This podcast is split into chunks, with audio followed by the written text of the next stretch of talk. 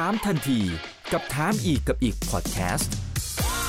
ถามแบบรู้ลึกรู้จริง เรื่องเศรษฐกิจและการลงทุนกับผม อีกบรรพฒนาเพิ่มสุขครับ วันนี้ถือว่าเป็นวันสำคัญ ผมว่าน่าจะวันสำคัญของทั้งโลกนะครับ ไม่ใช่เฉพาะคนอเมริกันเท่านั้นนะครับเนื่องจากว่า จะเป็นวันแรกนะครับที่ทางด้านของคุณโจไบเดนนั้นจะเข้ามาก็บอกว่ารับตำแหน่งเป็นทางการเลยนะครับในอีกไม่กี่ชั่วโมงข้างหน้านับจากนี้เป็นต้นไปนะครับและสิ่งที่สำคัญที่เราจะชวนคุยในวันนี้เนี่ยก็คือหุ้นกลุ่มเทคโนโลยี ก่อนหน้านี้เองนะครับก็ถือว่าค่อนข้างจะ perform ได้ดีมากๆเลยนะครับแต่ว่าคำถามก็คือหลังจากนี้เป็นต้นไปล่ะ หลังจากที่ทางด้านของรัฐบาลชุดใหม่ขึ้นมานะครับบริหารประเทศเนี่ยมันจะมีตรงส่วนไหนที่ ทำให้กลุ่ม tech นั้นเจอผลกระทบหรือไม่อย่างไรนะครับ วันนี้ก็เลยเรียนเชิญผู้เชี่ยวชาญเข้ามาร่วมพูดคุยกันนะครับ กับคุณติยะชัยชองครับกรรมการผู้จัดการบลจฟิลิป เป็นผู้จัดการกองทุนพีวินด้วยนะครับ สวัสดีครับคุณทีครับ สวัสดีครับคุณอีกครับผม ผมเปิดอย่างนี้แล้วกันนะครับ มันจะมีตรงนี้ฮะเมื่อปีที่ผ่านมาครับ คุณทีจะเห็นว่าทางด้านของมหาเศรษฐีระดับโลกนะ โอ้โห จะเห็นว่า 10 อันดับแรก นะครับคนที่ร่ำรวยมากที่สุดในโลกเนี่ยเจ็ดคนทำธุรกิจที่เกี่ยวข้องกับเทคโนโลยีทั้งนั้นเลย อันดับหนึ่งนี่ไม่ต้องห่วงเลยนะครับเฮียอีลอนมาร์กนะครับก็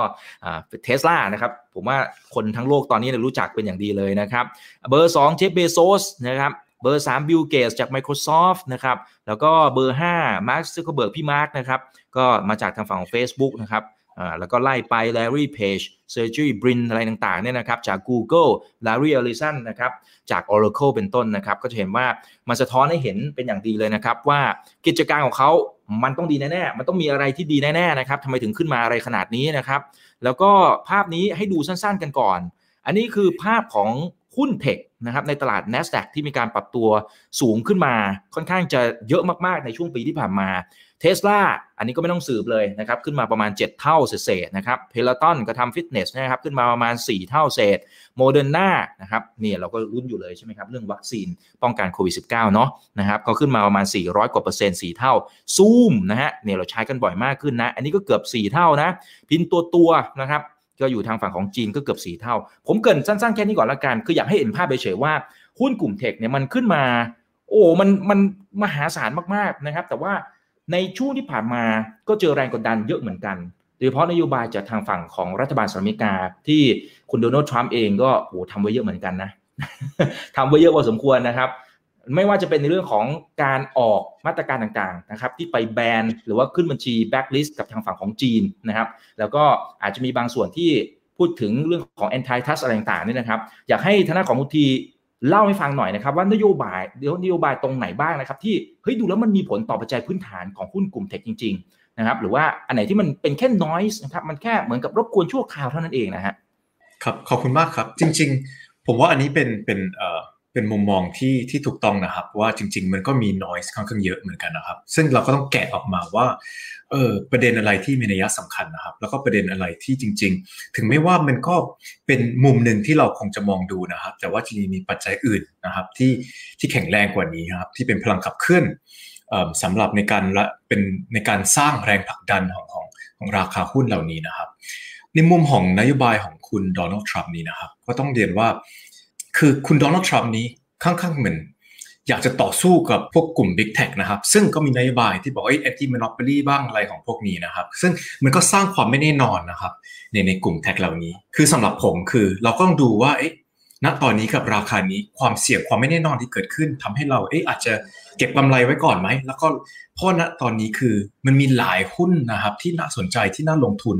มันกว้างกว่า tech อย่างเดียวนะครับ มันเป็นกลุ่มนวัตกรรมหรือ innovation เลยนะครับ เหมือน list เมื่อกี้เมื่อกี้ก็ที่ผมสังเกตคือนอกจากว่ามีหุ้น tech นะครับ จริง ๆ ก็มีหุ้น star ของจริง ๆ ของของ biotechnology ด้วยใช่ไหมครับ อย่างเช่น Moderna นะครับที่เป็นหุ้นที่มีความเกี่ยวข้องกับการที่เราวิเคราะห์พันธุกรรม แล้วก็สร้าง วัคซีนในมุมของ messenger RNA นี่นะครับ เพื่อจะรักษาโรคโควิด -19 นะครับ ซึ่งถ้าผมสรุปนะครับ ณตอนนี้คือของนโยบายของคุณโดนัลด์ทรัมป์ไม่ค่อยมีนัยสำคัญแล้วนะครับ เพราะว่าหนึ่งคือวันนี้คุณโจไบเดนจะขึ้นมาเป็นประธานาธิบดีของสหรัฐอเมริกาแล้วนะครับ อันนี้คือหนึ่งแล้วก็สองนะครับจริง ๆ เราต้องมองเราคงจะมองกันนโยบายของใหม่ ๆ ของคุณโจไบเดนและมันไม่ใช่ผลของคุณโจไบเดนอย่างเดียว เพราะณตอนนี้คือ พรรคของเดโมแครตนะครับ ก็ได้ ride the blue wave เลยใช่ไหมครับ ตอนนี้ได้ชนะทั้งสภาทั้ง House Representative กับ Senate เลยครับ ซึ่งเวลาเขาอยากจะมีนโยบายใหม่ ๆ นะครับ โอกาสที่เรามันเป็นไปจริงได้มันก็สูงครับ อืมครับครับการผลักดันนโยบายอะไรต่างมันก็คงจะง่ายมากยิ่งขึ้นนะครับอ่าทีนี้ทางฝั่งของตัวหุ้น tech เดี๋ยวเดี๋ยวเราจะไปเจาะลึกนะครับนโยบายของคุณโจไบเดนด้วยนะครับแต่ว่าอยากให้ดูพื้นฐานของหุ้นกลุ่ม tech ก่อนแล้วกันนะครับว่าไอ้ที่มันขึ้นมาเยอะๆเนี่ยนะครับเป็นหลักร้อยกว่าเปอร์เซ็นต์นะครับหลาย ๆ ตัวขึ้นมา 7 เท่าบ้าง 4 เท่าบ้างนะฮะโอกาสที่มันจะไปต่อเนี่ยมันจะมีปัจจัยอะไรที่จะเป็น driver ที่สำคัญนะครับครับคือจริง ๆ เราต้องดูว่าเอ๊ะในอนาคตคือมันยังมีพลังขับเคลื่อนอยู่ไหมใช่ไหมครับ ซึ่งอย่างเช่นเอ๊ะณตอนนี้คือเราต้องเข้าใจว่าเอ๊ะทำไมอย่างเช่นทำไมถึงหุ้นเทสลาขึ้นได้มากขนาดนี้นะครับมันเพราะว่าหนึ่งคือพฤติกรรมของผู้บริโภคกระเป๋าที่เปลี่ยนตอนนี้รองรับว่าเอ๊ะรถ EV รถพลังงานไฟฟ้าตอนนี้มันดีกว่า ของของรถปกติแล้วนะครับ แล้วก็ 2 คือนโยบายในมุมของกฎหมายนะครับ เอ๊ะณตอนนี้คือถ้าเราดูนโยบายกฎหมายของทั่วโลกเลยนะครับ มันก็มีนโยบายว่าว่าเอ๊ะตอนนี้เราต้องลดในการ carbon emission ทั่วโลกเลยใช่ไหมครับ ซึ่งอันนี้ก็เป็นเหตุผลทำไมถึงรัฐบาลทั่วโลกจะสนับสนุนเพื่อจะได้ผู้บริโภคจะได้ใช้รถ EV มากขึ้น ซึ่งอันนั้นก็เป็นเหตุผลหลัก หนึ่งระดับหนึ่งนะครับ ที่คนจะลงทุนในหุ้นอย่างเช่น Tesla แต่ถ้าเราดูในภาพรวมนะครับ จริง ๆ คือหลักๆเลยนะครับ growth driver หรือว่าพลังขับเคลื่อนอันนี้คือเป็นพฤติกรรมของผู้บริโภคที่เปลี่ยนแปลงนะครับ ในเวลาในช่วงโควิดนี้นะครับ เราก็ใช้ชีวิตของเราในโลกออนไลน์มากยิ่งขึ้นนะครับ และในมุมของ healthcare ด้วยนะครับ จริง ๆ มันไม่ได้จบที่หุ้นแท็กอย่างเดียวนะครับ แต่ว่าเราเราต้องดูกว้างกว่านี้นะครับ เทคโนโลยีในการของเยอะ ยกตัวอย่างนะครับของของ messenger RNA หรือ mRNA ที่อย่างเช่นโมเดลนาอันนี้มีนัยสำคัญมากเลยนะครับ เพราะในอนาคตคือมันไม่ใช่ในการรักษาในสร้างวัคซีนรักษาโรคอย่างเช่นโควิด -19 อย่างเดียว แต่ว่าสามารถได้รักษาโรคอื่น ๆด้วยนะครับรวมถึงโรคมะเร็งโรค beta thalassemiaด้วยนะครับ อืมครับครับเพราะฉะนั้นมันยังมีโอกาสที่จะไปต่อได้เพราะว่าพฤติกรรมคนมันเปลี่ยนไปจริง ๆ นะครับ ทีนี้กลับมานะครับสำหรับประเด็นของนโยบายของคุณโจไบเดนนะครับ มันมีนโยบายตรงไหนบ้างที่มันจะเชื่อมโยงและมันน่าจะเขย่ากลุ่มเทคทั้งในมุมของที่จะไปต่อ แล้วก็อาจจะทำให้ถือว่าเป็นปัจจัยความท้าทายของหุ้นกลุ่มนี้นะครับ ซึ่งคุณทีเองจริงทำกันบ้านมาเยอะมาก เดี๋ยวค่อยๆ ไล่ดูทีละประเด็นนะครับ ครับ ผมขออนุญาตแชร์สกรีนนิดนึงได้ไหมครับ เชิญเลยครับ โอเคครับ โอเค คือผมขออนุญาตไปที่นโยบายของคุณโจไบเดนนะครับ จริง ๆ มันหลักๆเลย มันก็เป็นปัจจัยบวกใน 4 มิตินะครับ สิ่งแรกเลยคือ healthcare นะครับในการรักษาพยาบาล เพราะว่าคุณโจไบเดนนโยบายของคุณโจไบเดนคือ จะสนับสนุนในการที่ทุกคนสามารถเข้าถึงในการรักษาได้นะครับ ต่างกันกับนโยบายของคุณทรัมป์นะครับ ซึ่งเราก็ต้องมองดูว่าเอ๊ะมีกลุ่ม healthcare ไหนบ้างที่จะรับผลประโยชน์จากนี้ แต่เราต้องเจาะลึกกว่านี้มันไม่ใช่ทุกบริษัทที่เกี่ยวข้องกับการรักษาพยาบาลนะครับ อย่างเช่น กลุ่มของที่เป็น insurance หรือประกันนะครับ จริง ๆ อันนี้จะเป็นอาจจะมีความเสี่ยงที่เพิ่มขึ้น เพราะคุณโจไบเดนถ้าเราดูมองดูกลับไปกับนโยบายของของคุณบารัคโอบามาใช่ไหมครับมีมีการสนับสนุนที่เป็น universal health care นะครับ ซึ่งจริง ๆ มันจะเป็นปัจจัยลบสำหรับกลุ่ม insurance หรือประกันนะครับ แต่มันเป็นปัจจัยบวกสำหรับบริษัทที่จะได้รับผลประโยชน์จาก อย่างเช่นการรักษาใหม่ ๆ ที่อาจจะถูกกว่านะครับ รวมถึงพวกกลุ่ม นวัตกรรมในการแพทย์นะครับ genome sequencing การตัดต่อพันธุกรรม วิเคราะห์พันธุกรรมนะครับ เพื่อในการรักษาและ telemedicine ด้วยนะครับ คือเป็นนวัตกรรมที่เราสามารถได้รักษาด้วยการใช้เทคโนโลยีนะครับ สองคือเป็นใน climate change นะครับ คือนโยบายของคุณโจไบเดนนะครับ จะสนับสนุนมาตรการที่จะช่วยในการลดคาร์บอนเอมิชันนะครับ อย่างเช่นยกตัวอย่างนะครับ พวก green energy พลังงานหมุนเวียน พลังงานสะอาดพวกนี้นะครับ ก็จะได้รับอดิสงนะครับสามคือในมุมเศรษฐกิจนะครับ คืออันนี้อาจจะเป็นถ้าเราดูกว้างๆ อาจจะเห็นเหมือนเอ๊ะอาจจะเป็นความเสี่ยงสำหรับเศรษฐกิจหรือเปล่า เพราะว่ามีแนวโน้มว่าคุณโจไบเดนอาจจะเพิ่มภาษีนะครับ ในในสำหรับบริษัทที่อเมริกา แต่จริง ๆ มันอาจจะเป็นความเสี่ยงสำหรับเป็น28เปอร์เซ็นต์ครับ อันนี้คือเป็นความเสี่ยงแต่จริง ๆ ถ้าเราเจาะเข้าไปลึกนะครับ บริษัทที่มีความเสี่ยงสูงคือเป็นบริษัทใหญ่นะครับ ซึ่งจริง ๆสำหรับทีมของของฟันของเราเราก็จริง ๆ เราก็เก็บกำไรจากกลุ่มที่อย่างเช่นของ Big Tech นะครับ บริษัทใหญ่ ๆ ที่มีกำไรเยอะๆสูงๆนะครับ จริง ๆ อันนี้ก็อาจจะเป็นความเสี่ยงนิดนึงนะครับ เราอาจจะเก็บกำไรจากกลุ่มนี้ก่อนนะครับ เพื่อจะได้กระจายเข้าไปในกลุ่มที่เป็นแนวของของสตาร์ทอัพมากกว่านะครับ หรือว่ากลุ่มที่กำลังจะพัฒนาเทคโนโลยี หรือว่านวัตกรรมใหม่ ๆ นะครับแต่จริงๆ ถ้าเราเจาะเข้าไปลึกกว่านั้นอีกนะครับนโยบายของคุณโจไบคุณโจไบเดนจริงๆสนับสนุนพวก infrastructure นะครับ แล้วก็ไม่ใช่ infrastructureปกติอย่างอย่างอย่างเดียวอย่างเช่นเอ๊ะไม่ได้มีข้อจำกัดอย่างเช่น เอ๊ะพวกสร้างถนนหรือว่าสะพานอะไรของพวกนี้อย่างเดียวนะแต่ว่าจริง ๆ มันเจาะเข้าไปในกลุ่มเทคโนโลยีด้วยนะครับในการสร้างเสาสัญญาณของ 5G ในการสนับสนุนของรถ EV นะครับ AI ครับและเทคโนโลยีต่างๆนะครับ สุดท้ายคือเราต้องดูใน foreign trade policy นะครับ คือผมคิดว่าสิ่งที่ทุกคนเห็นด้วยชัดเจนคือคุณโจไบเดนเป็นคนที่เหมือน คุยกันรู้เรื่องมากกว่าคุณทรัมป์นะครับ คุณโดนัลด์ทรัมป์อาจจะเอ๊ะมีความผันผวนนิดนึงในการอารมณ์ใช่ไหมครับ ซึ่งผมคิดว่าอันนี้เป็นปัจจัยบวกนะครับสำหรับเศรษฐกิจโลกนะครับยิ่งถ้าเรามองดูอย่างเช่นเมืองจีนนะครับโอกาสที่เราสามารถได้คุยกันได้เจรจากันได้นะครับ คือมันก็สูงกว่าภายใต้ของของรัฐบาลของคุณโจไบเดนถ้าเทียบกับคุณโดนัลด์ทรัมป์ครับครับครับ สำสำหรับประเด็นนี้เนี่ยผมว่ามันสามารถเชื่อมโยงไปตรงประเด็นที่ผมเกินไว้ก่อนหน้านี้นะครับที่ทางด้านของคุณโดนัลด์ทรัมป์เองเนี่ยเขาก็มีการเซ็น executive order ตั้งแต่ในช่วงปลายปีที่ผ่านมานะครับที่อาจจะมีการขึ้น backlist กับบริษัทจีนนะครับที่เขามองว่าหรือเขาอ้างว่ามันไปเกี่ยวพันกับรัฐบาลจีนอะไรต่างๆนะครับแล้วก็โดนแบนกันหลายบริษัทละนะครับก็ขอบคุณไปที่ทางด้านของเสี่ยวมีหัวเว่ยอะไรต่างๆเนี่ยนะครับแต่พอ เกมมันออกมาเป็นแบบนี้ที่คุณโจไบเดนอย่างน้อยๆเขาก็น่าจะพูดคุยรู้เรื่องมากกว่าตามที่คุณทีบอกเนี่ยนะครับ มันมีโอกาสที่เขาจะยกเลิก executive order ตรงนี้ไหมฮะ ตามความเห็นของคุณทีหรือเขาจะมีการปรับเปลี่ยนยังไง หรือในท้ายที่สุดเขาก็ถ้าไปดูตามบทวิเคราะห์ต่างๆ ตอนนี้เริ่มพูดถึงว่าจีนเนี่ยกำลังจะแซงหน้าสหรัฐอเมริกานะครับ ซึ่งลึกๆคุณโจไบเดนก็อาจจะไม่ได้อยากจะยกเลิกหรือเปล่าคุณคุณทีช่วยผมอ่านเกมตรงนี้หน่อยฮะ ครับ จริงๆก็ก็ บาง executive order คุณโจไบเดนประกาศแล้วว่าเขาจะยกเลิกทันทีเลยนะครับอย่างเช่นของการที่แบบเขาสร้าง pipeline ของของ Keystone XL นะครับ pipeline น้ำมันนะครับ คือเขาบอกว่าวันแรกเลยเขาจะยกเลิกนะครับ ซึ่งผมคิดว่าเอ๊ะอันนี้ก็อาจจะเป็นความเสี่ยงว่าเอ๊ะถ้าเราลงทุนในในกลุ่มพลังงานอย่างเช่นน้ำมันนะครับ อันนี้ก็เป็นความเสี่ยง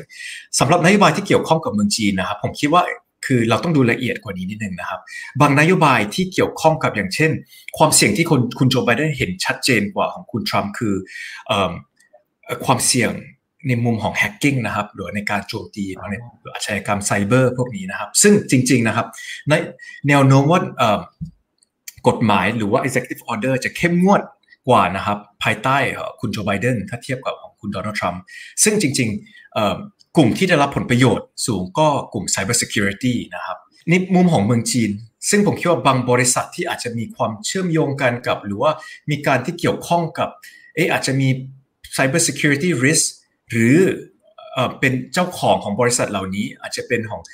PLA นะ People's Liberation Army ทหารของประเทศจีนนะครับ ก็น่าจะอยู่ใน blacklist อยู่นะครับ แต่ หุ้นอื่นๆ อย่างเช่นพวกอีคอมเมิร์ซอะไรพวกนี้นะครับ ของ Alibaba Tencent อันนี้ผมว่าความเสี่ยงว่ากลุ่มนี้จะโดนแบนนะครับก็จะลดลงนะครับ ยิ่งถ้าสมมติว่ามันไม่ค่อยเกี่ยวข้องกับ national security นะครับ หรือว่าของของประเทศอเมริกาครับ อืมครับหรือหรืออย่างทางฝั่งของอาลีบาบานะครับ อันนี้อันนี้ถามเป็นความรู้เฉยๆนะครับ อาจจะไม่ได้เกี่ยวข้องกับสหรัฐอเมริกาโดยตรงนะ คือก็อาจจะเป็นเพราะว่าเขาเจอดราม่าในประเทศของเขาเองนะครับ ที่เกี่ยวข้องกับคุณแจ็คหมาอะไรต่างๆตามที่เราทราบข่าวกันแล้วเนี่ยนะครับพอมันเป็นลักษณะแบบนี้มันถูกกระแทกลงมาแบบนี้เนี่ยฐานะของคุณทีเวลาที่เราจะวิเคราะห์ว่าเฮ้ยจริงๆแล้วมันคือโอกาสนะเฮ้ยหรือจริงๆแล้ว ถ้ามันเกี่ยวพันกับรัฐบาลมันอาจจะเป็นความเสี่ยงจริงๆเนี่ยมันจะมีแนวทางในการวิเคราะห์ยังไงครับในมุมของคุณทีฮะ ครับมันมันแล้วแต่ประเทศอะครับอย่างเช่นสำหรับประเทศจีนคือ ผมคิดว่าสิ่งที่ชัดเจนมากคือประธานาธิบดีของเมืองจีนนะครับ ชีจิ้นผิงคือเป็นเหมือนฮ่องเต้เลยนะครับ ถ้าท่านสั่งอะไรก็ต้องต้องต้องทำตามเลยนะครับ ซึ่งแจ็คมาก็ก็คุณแจ็คมาก็เพิ่งดูนะเรื่องนี้ อย่างเช่นก็ก็ผมคิดว่าในมุมของของฐานะของนักลงทุนนะครับ ซึ่งเราก็ต้องดูว่าจริง ๆนะครับ เราต้องไปอ่านนโยบาย นะครับรายละเอียดเลยนะครับ คือประเทศจีนจะจะออกนโยบายของเป็น five year plan นะครับแผน5 ปีนะครับ ซึ่งอันนี้เวลาที่เราอ่านนโยบายนี้รายละเอียดนะเราก็จะพบว่าจริง ๆ ประเทศจีนนะกำลังจะสนับสนุนหลายอย่างนะครับ ที่สำหรับในการพัฒนาเศรษฐกิจของเมืองจีนนะครับ ซึ่งแล้วก็เราในฐานะนักลงทุนเราก็สามารถได้ลงทุนตามนี้ได้นะครับ ผมยกตัวอย่างนะครับ คือจริง ๆ การที่เมืองจีนนะฮะจะเติบโตขึ้นอีก อันนี้ก็เป็นหนึ่งใน 4 unstoppable trend นะครับที่เราวิเคราะห์มาสำหรับปี 2021 เพราะว่าถึงแม้ว่ากองทุนรวม P-Win นี้นะครับลงทุนใน 5 mega trend หลักแล้วนะครับ แต่ว่าเราก็มีการปรับสัดส่วนการลงทุนในพอร์ตด้วยตามที่เราเห็นที่เราวิเคราะห์มาสำหรับปีนี้นะครับ ในส่วนของเมืองจีนและเอเชียจริง ๆ สิ่งที่เราเจอนะครับคือ 1 คือนโยบายรัฐบาล อย่างเช่นนโยบายรัฐบาลของของประเทศจีนมันชัดเจนมากเลยว่าเขาจะสนับสนุนจริง ๆ นะครับ พลังงานทางเลือก green energy เทคโนโลยี innovation 5G ของพวกนี้นะครับ ซึ่งในฐานะ fund manager เราก็จะปรับพอร์ตตามนโยบายของประเทศจีนนี้ ในส่วนของว่าเอ๊ะเราเห็นชัดเจนเลยว่าเมืองจีนและเอเชียนะครับกำลังจะมาแรงในปีนี้ครับอืมครับ ซึ่งเป็นหนึ่งในธีมที่ทางด้านของคุณทีใช้คำว่า the unstoppable trends นะครับคือมันหยุดไม่ได้ ยังไงเทรนด์พวกนี้มันมาแน่ๆนะครับเดี๋ยวให้คุณทีอธิบายทั้ง 4 เทรนด์ตรงนี้ก่อนนะครับ แล้วเดี๋ยวมันจะมีคำถามที่เกี่ยวข้อง เดี๋ยวผมค่อยถามต่อเนื่องแล้วกันนะครับ ได้ครับ นอกจากว่า the rise of Asia ว่าเอเชียจะฟื้นขึ้นมาแรงเลยครับ ซึ่งเราก็เห็นว่าในในในเวลาที่ทั่วโลกเลยครับ มีวิกฤตเกี่ยวกับโรคโควิด -19 นี้นะครับ เอเชียจะฟื้นขึ้นมานำเมืองจีนเลยครับเป็นประเทศแรกเลยนะครับ ที่ฟื้นขึ้นมาแล้วก็ตอนนี้ GDP ของเขาก็บวกเลยนะครับ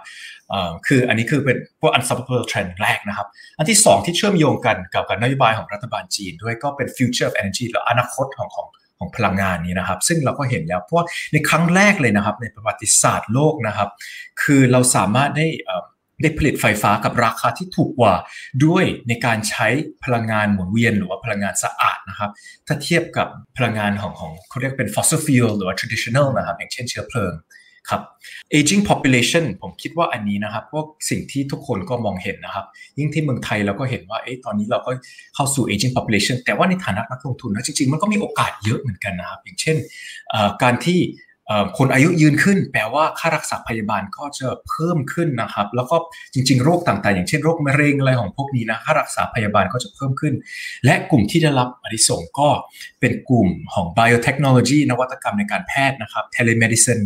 นะครับนวัตกรรมใหม่ๆ วิธีการรักษาใหม่ๆนะครับที่เราเห็นอยู่ คือสิ่งที่สำคัญในในใน unstoppable trend ของของของ aging population อันนี้นะครับ คือนวัตกรรมที่เกี่ยวข้องกับการเอ่อกับการแพทย์นะครับ มันไม่ได้อยู่นิ่งนะครับ ซึ่งณตอนนี้นะครับเป็นจุดที่มันเปลี่ยนแปลงอย่างรวดเร็วมากเลยนะครับ ซึ่งเราเห็นว่าอย่างเช่นปีนี้ครั้งแรกเลยนะครับ เราสามารถได้พัฒนาวัคซีนแบบใหม่นะครับ ที่ใช้เทคโนโลยี mRNA นะครับซึ่งและด้วยกับพื้นฐานหรือ foundation ของของเทคโนโลยีของ genome sequencing ของของที่ได้รับความนิยมที่สูงในปีนี้นะครับมันก็มีนวัตกรรมใหม่ๆด้วยนะครับ ผมยกตัวอย่างอันหนึ่งคือเป็น liquid biopsy นะครับ การที่เราสามารถได้วินิจฉัยโรคมะเร็งนะด้วยกับการเจาะเลือดอย่างเดียว ไม่ต้องไม่ต้องตัดเนื้องอกหรืออะไรออกไปไปพิสูจน์แล้ว ซึ่งนะครับ แล้วก็ค่ารักษาพยาบาลอย่างเช่นของ ของ liquid biopsy อันนี้นะครับ 5 ปีที่แล้วอยู่ประมาณ 30,000 เหรียญสหรัฐนะครับ ณ ตอนนี้อยู่ประมาณแค่เหลือเพียงประมาณ 2,000 เหรียญเองนะครับ แล้วก็อีก 2-3 ปีก็คาดว่าราคาจะตกลงเป็นหลักร้อยเหรียญเองครับ ซึ่งอันนี้เป็นนวัตกรรมที่เปลี่ยนแปลงอย่างรวดเร็วมากเลยนะครับ แล้วก็ unstoppable trend ที่ 4 อันนี้ก็ digitization จริง ๆ มันก็เป็นการที่เราใช้ชีวิตในโลกอินเทอร์เน็ตมากยิ่งขึ้นนะครับแล้วก็มันก็จะมาเป็น cycle นะครับ wave แรกเหมือนที่เราเห็นในปีนี้ก็อย่างเช่นตอนพฤติกรรมของเรานะก็เปลี่ยนแปลงเราก็ใช้อีคอมเมิร์ซมากยิ่งขึ้นอะไรพวกนี้แต่ว่า wave ต่อไปก็เป็นอย่างเช่นของพวก telemedicine อะไรพวกนี้นะครับที่เราก็จะใช้วิธีที่เกี่ยวข้องกับอินเทอร์เน็ตมากยิ่งขึ้นในชีวิตวันต่อวันฟินเทคอะไรของพวกนี้นะครับที่จะเข้ามาใช้ที่เราจะใช้ในชีวิตวันต่อวันของเรามากยิ่งขึ้นครับ อืมครับ ผมไม่แน่ใจว่าคุณทีพอจะมีตัวเลขหรือเปล่า แต่ถ้าไม่มีไม่เป็นไรนะครับ ทั้ง 4 เทรนด์นี้เนี่ยอันไหนที่ถือว่า Market Size น่าจะถือว่าใหญ่ที่สุดนะครับ หรือว่าทั้ง 4 เทรนด์นี้เทรนด์ไหนที่อัตราการเติบโต growth เนี่ยมันถือว่าเร็วมากที่สุด ถ้าไม่มีไม่เป็นไรครับ อันนี้ถามเพื่อที่จะให้คนผู้ฟังเนี่ยครับเขาได้เข้าใจภาพรวมมันก่อนนะครับ ครับจริง ๆ ทั้ง 4 ก็ก็คือตัวเลขก็สูงมากเลยนะครับ แต่ว่าถ้าเราอยากจะได้ตัวเลขเป๊ะๆจริง ๆ มันต้องดูว่าเราจะลงทุนในในใน value chain ส่วนไหนนะครับ อย่างเช่นถ้าเราเรามองใน rise of Asia แปลว่าเราลงทุนในในภูมิภาคเอเชียหมดเลยก็ก็ตัวเลขอันนี้ก็จะใหญ่ใช่ไหมครับแต่ว่าจริง ๆ aging population ก็เป็นเป็นเทรนที่มีประเด็นในทั่วโลกเลยนะครับ ซึ่งผมว่าในทั้ง4 unstoppable trend นี้นะครับคือคือตัวเลขมันก็ก็ก็สูงมากเลยนะครับ ว่าแต่ว่าผมเขาผมคิดว่าคำถามที่ ที่น่าสนใจมากคือเอ๊ะเราต้องลงทุนใน value chain ไหนนะครับ เพราะว่ามันไม่เหมือนกัน ผมคิดว่า risk ของอันนี้นะครับ หรือความเสี่ยงมันก็อยู่ว่าเอ๊ะอย่างเช่น ถ้าเราคิดว่าแบบเอ๊ะ rise of Asia เราลงทุนในในทุกๆหุ้นที่อยู่ในเอเชียมันด้วยสม่ำเสมอเอ่อผมคิดว่ามันมันเราต้องเจาะเข้าไปละเอียดกว่านั้นนะครับ ว่าจริงๆจากเทรนด์นี้ ใครที่จะรับผลประโยชน์มากที่สุด และก็หลังจากนั้นเราก็เทียบกับราคาของหุ้นเหล่านี้ด้วยนะครับ เพื่อจะได้ประเมินว่าเอ๊ะโอเคเทรนด์นี้มันกำลังมาแรง แต่ตอนนี้ถ้าราคามันขึ้นไปเยอะแล้วมันยังเหมาะสมอยู่ไหม ความเสี่ยงที่เราเห็นคือจริง ๆ หลักๆ เลยนะครับ ผมต้องเรียนว่าคือเป้าหมายของของของอย่างเช่น ในการที่เราบริหารกองทุนพีวินนะครับ ไม่ใช่เป็นการที่เราจะจะหาตัวเลขที่มี growth rate ที่สูงที่สุดเลยนะครับ หรือว่า อยากจะได้สร้างผลตอบแทนที่สูงที่สุดเลยนะครับ แต่เป็นการที่เราอยากจะสร้างผลตอบแทนที่สูงที่สุดในเวลาที่เราเทียบกับความเสี่ยงที่เกิดขึ้นนะครับ ผมคิดว่าอันนี้เป็นเป็นเป็นเป็นจุดที่สำคัญนะครับ เพราะว่ามันไม่ใช่เราลงทุนในทุกกรณีเลย ไม่ว่าราคามันแพงขนาดไหนหรอเพราะ growth rate มันดูแบบโอ้ยโดดเด่นมากครับอืมครับเมื่อกี้จริง ๆ คุณทีแตะไปแล้วบ้างบางส่วนเนี่ยแต่อยากให้ขยายความเพิ่มนิดหนึ่งอะสมมติอย่างตอนเนี้ย คุณทีอธิบายละมันมี 4 เทรนด์ในภาพใหญ่ๆที่เค้กมันก้อนโตแล้วมีโอกาสที่จะไปต่อได้ นี่ผมใช้คำว่า super mega trend เลยแล้วกันนะครับ คือมันโอ้มันเทรนด์นี่มันมาแรงมากๆ แล้วมีโอกาสที่ไปต่อได้อีกยาวนานเนี่ยนะครับ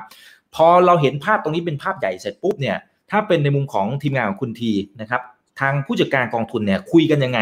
ในการที่จะมองหาผู้ชนะ เรามี criteria แบบไหน ช่วยยกตัวอย่างให้เห็นหน่อยนะครับ ได้เลยครับ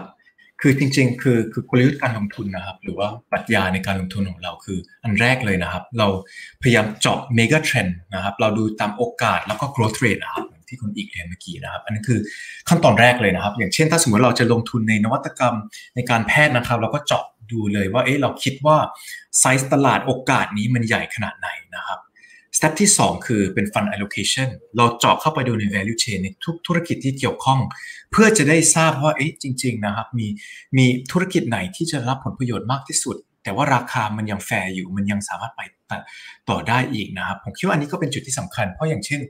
ถ้าเราเห็นว่าเอ๊ะ e-commerce ตอนนี้มันมาแรง เราน่าจะลงทุนในหุ้นอย่างเช่น Amazon หรือ Alibaba อย่างเดียวหรือไม่นะครับ คือแต่ว่าจริง ๆ ถ้าเราเจาะเข้าไปลึกกว่านี้ มันก็มีธุรกิจอื่นเหมือนกันนะครับ ที่ได้รับผลประโยชน์อย่างเช่นเอ๊ะเวลาถ้าเราอยากจะมีธุรกรรมในพัน ออนไลน์มันสะดวกแต่ว่าจริง ๆ มันก็ยังมีบริษัทโลจิสติกอยู่ที่ที่อยู่ในใน value chain อยู่นะครับ ก็มีพวกศูนย์กระจายสินค้าอีก ซึ่งอันนี้ก็เป็น step ที่เราพยายามจะประเมินมูลค่าแล้วก็ราคานะครับของของทุกๆ ธุรกิจที่เกี่ยวข้องในเมกะเทรนด์เหล่านี้นะครับ แล้วก็ step ที่3นะครับจริง ๆ คือกองทุนรวมพีวินอันนี้คือมัน มันอาจจะต่างกันกับกองทุนรวมอื่น ในมุมว่าจริง ๆ เราไม่ได้ลงทุนใน feeder fund เดียวนะครับ แล้วก็เอ๊ะแล้วก็แค่นั้นแล้วก็ให้ลูกค้าหรือว่าคนขายตัดสินใจเองว่าจะเข้าออกตอนไหนนะครับ แต่ว่าเราก็มีการที่เราปรับเปลี่ยนสัดส่วนการลงทุนตลอดเวลา และจริง ๆ นอกจากว่า 80%ที่เราลงทุนในเมกะเทรนด์ที่เป็น core เลยนะครับ เรายังมี 20%ที่เราเรียกว่าเป็น tactical investment นะครับ เราสามารถเข้าออกได้ในตลอดเวลานะครับออย่างเช่นในช่วงนี้เราก็เห็นว่ามันมี bottleneck หรือว่ามีคอขวดอยู่นะครับในตลาด semiconductor นะครับซึ่งอันนี้ก็เป็นโอกาสที่เอ๊ะเราก็เข้าไปเราก็เจาะว่าบริษัทไหนบ้างนะครับที่ที่เป็นเหมือนบริษัทที่มีนัยสำคัญที่สุดในการของของมีที่มี shortage supply ที่มีที่สร้าง bottleneck ในในตลาด semiconductor เหล่านี้ ซึ่งเราก็จะลงทุนตามนี้ด้วยนะครับ ซึ่งแล้วก็ step สุดท้ายคือเป็น step ที่สำคัญมากเลยนะครับ ว่าเราต้องติดตามจำ Data ตลอดเวลาเลยนะครับ เพราะเราทราบนะครับในเวลาที่ หุ้นเหล่านี้ในอุตสาหกรรมเหล่านี้ธุรกิจเหล่านี้ ราคามันขึ้นมาเยอะขนาดนี้แล้วนะครับ จริง ๆ อย่างเช่น p วินก็ขึ้นเกือบเท่าตัวเลยนะครับของปีที่แล้ว ซึ่งผมก็เข้าใจใจของลูกค้านะเพราะเอ๊ะมันขึ้นแพงไปหรือเปล่า เรารอให้มันตกลงนิดนึงก่อนที่เราเข้าไหมครับ แต่จริง ๆ คือผมบอกได้เลยนะครับ คือกลยุทธ์การลงทุนของเรานะครับ คือเป็นการที่ หุ้นหุ้นไหนที่เราคิดว่าราคามันเต็มแล้วนะ valuation มันเต็มแล้ว เราก็จะเก็บกำไรนะครับ เพื่อจะได้ลงทุนใน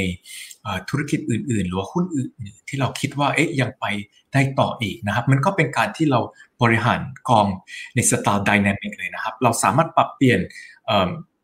แล้วก็สลับไส้ในของกองทุกๆวันเลยครับ อืมครับ เมื่อกี้มี keyword อย่างหนึ่งที่คุณทีใช้ก็คือว่าถ้า สมมุติต่อให้มันเป็นหุ้นที่ดีนะ mega trend อะไรต่างๆมันมาละนะครับมีความสามารถในการแข่งขันอะไรก็ตาม แต่ถ้า valuation มันเต็มแล้ว อันนี้ก็อาจจะมีการปรับพอร์ตหรือขายออกไปบ้างบางส่วนนะครับมี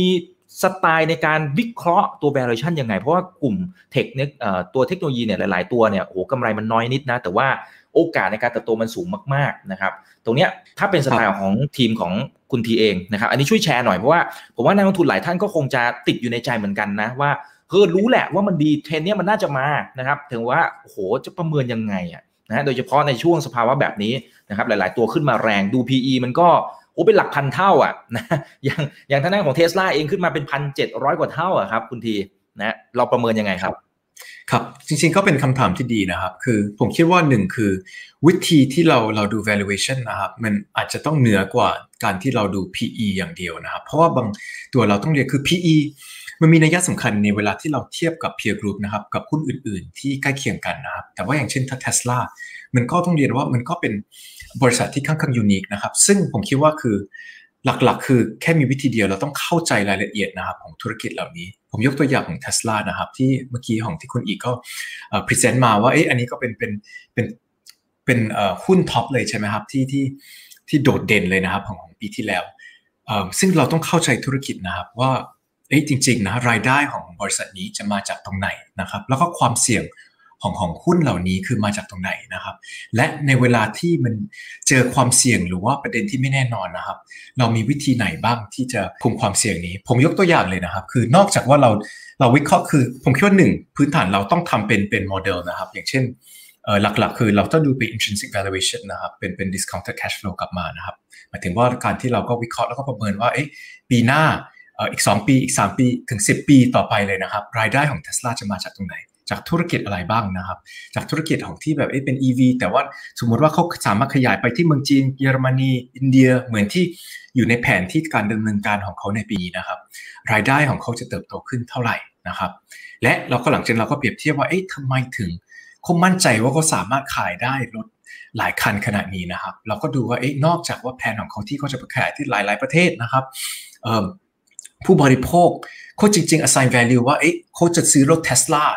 นะครับถึงไม่ว่ามันอาจจะแพงกับกับคู่แข่งเขาก็ยังไงเขายังอย่างมันมันมีแบบ purchasing power เอ่อหรือ pulling power ขนาดนั้นไหมครับ แล้วก็สามนะครับคือ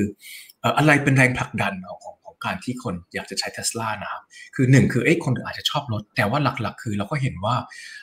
กฎหมายทั่วโลกเลยนะครับ คือการที่มันเป็นแรงผลักดันที่สำคัญมากเลยนะครับ ว่าในอนาคตนะครับ ยกตัวอย่างที่ที่อังกฤษนะครับ อีกไม่กี่ปี จริงๆ ในภายในไม่ถึง 10 ปีนะครับเขาก็มีนโยบายบอกว่ารถรถใหม่นะครับที่เขาขายนะครับจำเป็นต้องเป็นรถ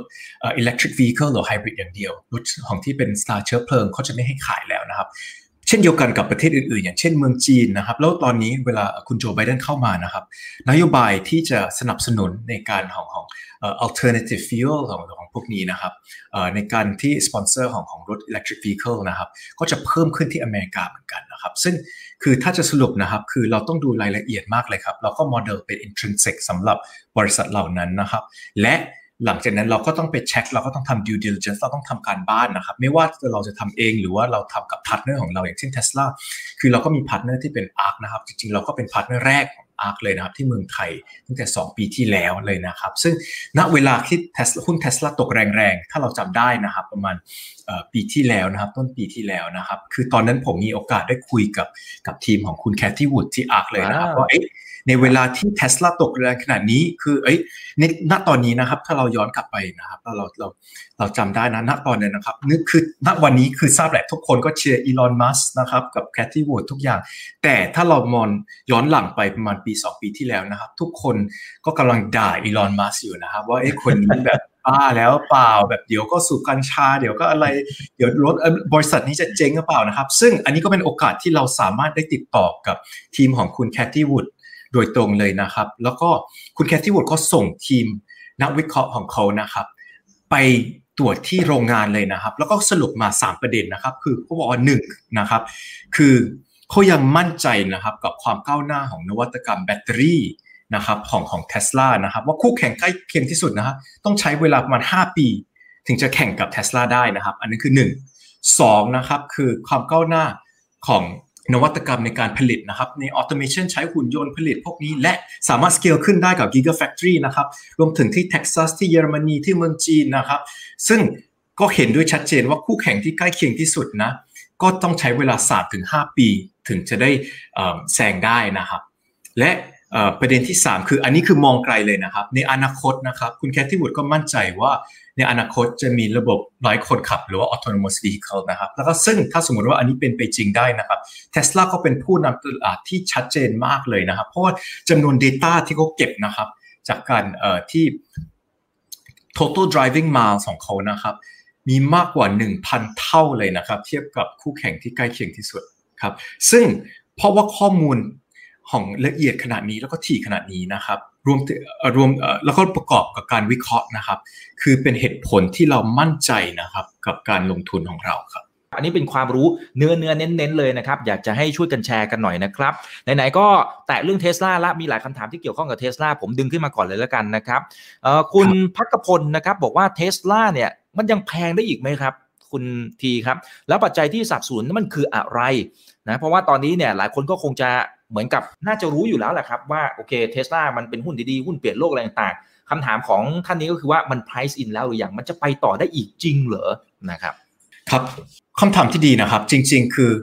หุ้นเทสลาว่ามันไปได้ต่อไปอีกได้ไหมครับ ได้นะครับ แต่ว่าหุ้นเทสลานะครับต้องยอมรับเป็นหุ้นที่ซิ่งนะครับ คือถ้าสมมติเราเลือกที่ลงทุนโดยตรงนะครับ เราก็ต้อง ต้องทำใจนะครับต้องเข้าใจว่าบางทีมันก็จะมันจะไม่ใช่บางทีนะครับ ต้องยอมรับว่ามันจะผันผวนอยู่แล้วนะครับสำหรับหุ้นเทสลานะครับ คือถ้าเราดูจาก volatility นะครับ คือผมก็ดูจาก implied volatility ของของของหุ้นเทสลาเหล่านี้นะครับ คือ เพราะว่าหลักๆ คือเพราะว่าจริง ๆ คือผมดูใน fundamental ระยะยาวนะครับรวมกันกับคุณแคทตี้วูดที่ ARK นะครับ คือเราดูระยะยาวเลย ซึ่งเรามั่นใจในระยะยาวนะครับ คือเทสลาสามารถไปไปได้ต่ออีกนะครับ แต่ ในฐานะนักลงทุนที่จะซื้อหุ้นเทสลาก็ถือในระยะสั้นนะครับ เราต้องเราต้องทำใจได้นะครับ ว่ามันจะมีบางวันที่ขึ้นไปเยอะ แล้วก็มีบางวันที่อาจจะจะจะตกเยอะได้เหมือนกันครับ อันนี้คือเป็นเหตุผลอีกเหตุผลหนึ่งทำไมถึงกองพีวินเราเลือกที่จะลงทุนไม่ได้เป็นลงทุนเป็น feeder fund ในกอง ARK อย่างเดียว ถึงแม้ว่าเราเป็นกองแรกเลยนะครับ ที่รู้จักแล้วก็สามารถได้ลงทุนแล้วก็ได้จูงมือกันกับคุณแคทตี้วูดนะครับที่ที่ ARK เพราะว่าเราเห็นว่าเอ๊ะถ้าสมมติว่า ถ้าผมจะเปรียบเทียบอยู่กับว่า เราอยากจะได้ผลตอบแทนที่ดีที่สุดในเวลาที่เราเทียบกับความเสี่ยงที่เกิดขึ้นนะครับ มันมันจำเป็นที่เราต้องมีเครื่องมือในการปรับพอร์ตนะครับ คือตอนนี้คือเราก็เห็นว่าไอ้ตอนนี้มันคือตอนนี้ทุกคนแฮปปี้ใช่ไหมเวลาเทสลาขึ้นเยอะ แต่ว่าถ้าเราย้อนกลับไปในเวลาที่หุ้นเทสลาตกลงเยอะ ณ ตอนนั้นคือเราต้องทราบว่าเรามีเครื่องมืออะไรบ้างนะครับ ว่าหนึ่งคือเราเข้าถึงข้อมูลได้ไหมครับ เราเข้าใจสถานการณ์ที่อยู่ on the ground ที่โรงงานที่เทสลาอะไรเกิดขึ้นอยู่หรือเปล่าครับ และถ้าสมมติว่ามันไม่ใช่แล้ว เรามีเครื่องมืออะไรบ้างที่เกิดปรับนะครับ อย่างเช่นถ้าสมมตินะครับว่าเราเอ๊ะคิดว่าเรายังมั่นใจกับ EV อยู่นะครับ แต่เราไม่แน่ใจแล้วในวันใดวันหนึ่งอาจจะราคาของหุ้นเทสลาอาจจะขึ้นไปมากเหลือเกินแล้วนะครับ คือสำหรับกองพีวินนะครับ เราก็มีเหมือนกันนอกจากว่าเป็นเป็นหุ้นเทสลาถ้าเรามั่นใจในในในเทรนด์ของ EV ดีนะเราก็มีอย่างเช่นของที่เมืองจีนก็ลงทุนในหุ้นอย่างเช่นพวก NEO BYD อะไรของพวกนี้ด้วยครับ อืมครับเพราะฉะนั้นก็จะไม่ตกเทรนด์และมองอีกนัยยะหนึ่งจริงๆก็เป็นการกระจายความเสี่ยงด้วยตัวของการลงทุนเข้าไปในกองทุนอื่นๆ ด้วยเช่นเดียวกันนะครับก็เลยเป็นเหตุผลที่อธิบายตรงนี้นะฮะแต่ทีนี้ผมว่าน่าสนใจหลายท่านก็บอกว่าอู้ว้าวว้าวเลยนะเขาบอกว่าว้าวมากโอ้โหคุณทีได้คุยกับทีมงานของคุณแคทตี้วูดซึ่งต้องบอกนะครับว่าคุณแคทรีนวูดเนี่ยตอนนี้กลายเป็นซุปตา ห่งวงการผู้จัดการกองทุนระดับโลกไปเลยนะครับ คือก่อนหน้านี้แทบจะไม่มีใครรู้จักนะเอาตรงๆนะครับ แต่ว่าเพิ่งจะมาดังในช่วงประมาณ 2 ปีล่าสุดนี่แหละนะครับ เพราะว่าเข้าไปลงทุนในนวัตกรรมหุ้นเปลี่ยนโลกอะไรต่างๆนะครับ โดยเฉพาะเทสลานะครับทำให้เธอนั้นมีชื่อเสียงที่โด่งดังขึ้นมาผมจำได้ว่ามีครั้งหนึ่งเนี่ยเธอบอกว่าหุ้นเทสลาจะไป 4,000 เหรียญ ซึ่งสมัยนั้นน่ยมันคือ 40 เหรียญนะราคาในตลาดนะครับ ถัดมาปุ๊บเธอก็บอกว่า เออเดี๋ยวมันจะไป 7,000 เหรียญนะครับ หรือกรณีที่ดีที่สุด best case เนี่ยตอนนี้เธอเพิ่งให้สัมภาษณ์ไม่กี่วันที่ผ่านมา บอกว่าเดี๋ยวมันจะไปหมื่นห้าพันเหรียญน่ะนะโอ้โหหลายคนก็บอกว่าแหมมันมองเป้าไกลขนาดนั้นเลยเหรอนะครับ แต่โอเค อันนั้นเดี๋ยวว่ากันอันนั้นคนละประเด็นแต่ประเด็นคือว่าเธอนั้นถือว่าเป็นคนที่มองขาดมากนะครับว่าเทสลามันจะขึ้นมาได้เยอะมากๆเลยนะครับคำถามก็คือว่าเอ๊ะในช่วง 2 ปีที่ผ่านมาเนี่ยทางของคุณทีแล้วก็ทีมงานคุณทีเนี่ยไปเห็นอะไรในตัวของคุณแคทรีนบูดทั้งที่ตอนนั้นเนี่ยไม่มีใครรู้จักนะ อย่างน้อยคือคนไทยยังไม่ค่อยรู้จักแต่ว่าโอเค ในแวดวงในต่างประเทศเนี่ยเขาคงรู้จักกันแล้วนะครับแต่เมืองไทยไม่รู้จักเลย แต่คุณทีไปเจอคนนี้ได้ยังไง แล้ววิธีคิดแบบไหนที่คุณที่คิดว่าเออคนเนี้ยมันคือคนที่ใช่เราก็เลยพร้อมที่จะเอาเงินของนักทุนชาวไทยเนี่ยไปลงทุนกับเขาครับครับคือผมถือว่าโชคดีเพราะจริง ๆ ผมรู้จักมากับคุณแคทตี้วูดส์ก่อน มามาหลายปีแล้วนะครับ ก่อนหน้านี้ผมก็ทำงานในในเอ่อ fund management ที่ที่นิวยอร์กนะครับที่ที่อเมริกา ซึ่งผมก็ได้รู้จักจริงๆ คุณแคทตี้วูดมาก่อนที่คุณแคทตี้วูดได้ตั้งบริษัท ARK ด้วยซ้ำนะก่อนคุณแคทตี้วูดอยู่กับที่ AllianceBernstein นะครับแล้วก็เป็นเหมือนเป็นคนแรกเลยนะครับ ที่สร้างเป็นกอง thematic แต่ว่าคุณแคทตี้วูดก็มีไอเดียว่าเอ๊ะจริง ๆ เขาอยากจะทำเป็น ETF มากกว่า แล้วก็เป็น ETF แรกที่เป็น active ETF เลยนะครับกลตอเมริกาเป็นเป็นกองแรกที่ก็อนุมัติเลย active ETF นะครับซึ่งเป็นคอนเซ็ปต์ใหม่ แต่ว่าคุณแคทตี้วูดคือเป็นคนที่เอ่อหนึ่งคือมีความมั่นใจสูงเลยนะครับ ว่าเอ๊ะจริง ๆ นะครับว่าว่าเป็นคนที่มีวิสัยทัศน์นะครับ คือเป็นวิชั่นระยะยาวเลยครับ มองไกลเป็นเป็นวิธีที่เราข้ามกับการที่เราวิเคราะห์ไตรมาสต่อไตรมาสนะครับ แต่ว่ามองไป5ปี 10 ปีเลยว่าเอ๊ะจินตนาการว่าโลกนี้สามารถจะเปลี่ยนแปลงได้ยังไงนะครับ ซึ่งและมีธุรกิจอะไรบ้างที่รับผลประโยชน์ในเวลาที่โลกเปลี่ยนแปลงเป็นเหล่านี้นะครับ ซึ่งผมคิดว่าอันนี้เป็นเป็นวิธีคิดที่ ที่หายากนะครับ แล้วก็กล้าฟันธงเลยนะครับ แต่ว่าจริง ๆนะครับ ผมก็ว่าถึงแม้ว่าเอ๊ะเวลาคุณแคทที่บุตรก็พูดว่าเอ๊ะราคาจะขึ้น4 0 0 0 7,000หมายถึงว่าทุกคนก็แบบเอ๊ะเป็นกระแสเลยนะครับแต่ว่าจริง ๆ สิ่งที่ สำคัญคือเราต้องเจาะเหตุผลทำไมถึงคุณแคทที่วูดมั่นใจนะครับ ซึ่งก็เหมือนตัวอย่างที่ผมยกเมื่อกี้นะครับสามเหตุผลนั้นเลยนะครับ เวลาผมได้ติดต่อโดยตรงกับคุณแคทที่วูดเขาก็บอกเลยนะครับ ว่าเอ๊ะอันนี้คือ 3 เหตุผลหลักๆ เลยนะครับ ที่เขามั่นใจแล้วก็ผมก็วิเคราะห์แล้วก็บทเทสต่อนะคือคุณที่บอกไม่ได้บอกว่าเอ๊ะเชื่อฉันนะครับเพราะฉันถูกแต่ว่าคือเอ๊ะอันนี้คือเหตุผลแล้วก็ลองไปวิเคราะห์เอง แล้วก็ดูว่าใช่หรือเปล่านะครับ แต่ต้องดูนะครับคือมูลค่า ที่คุณแคทตี้วูด assign กับเทสลานี่ครับณตอนนี้คือไม่มีบางอย่างนะครับว่าโอกาสที่เป็นไปจริง อาจจะไม่ได้สูงมากอย่างเช่นว่าการที่จะมี autonomous taxi เลยนะครับ คือคุณแคทตี้วูดคิดว่าในอนาคตนะไม่มีคนขับแท็กซี่แล้วครับ เป็นแบบมันเดินด้วยตัวเอง ในระบบไร้คนขับเลย ซึ่งในโมเดลของผมเองนะ ผมก็อาจจะปรับอันนี้สำหรับผมนะ ผมไม่ได้ใส่อันนี้ใน valuation ของ Tesla ของผมเลย เพราะผมคิดว่าไอ้อันนี้มันยัง มันยังไม่ได้มีตัวตนนะครับใช่ใช่ครับมีโอกาสว่าเกิดขึ้น แต่ว่าในเวลาที่ผมประเมินมูลค่าของหุ้นเทสลานี้นะครับ ผมจะตัดอันนี้ออกไปนะครับ ซึ่งแต่ในบางอย่างผมเห็นด้วย อย่างเช่นโอกาสที่เขาสามารถขยายไปที่เมืองจีน อินเดียบราซิลอะไรพวกนี้อันนี้ผมเห็นด้วยนะครับ แล้วก็ผมเห็นด้วยว่าความก้าวหน้าของนวัตกรรม ไม่ว่าจากมุมของแบตเตอรี่พวกคุณแคตตี้และอีลอนมัสก์ด้วยนะครับ เข้าใจรายละเอียดเลยครับในของ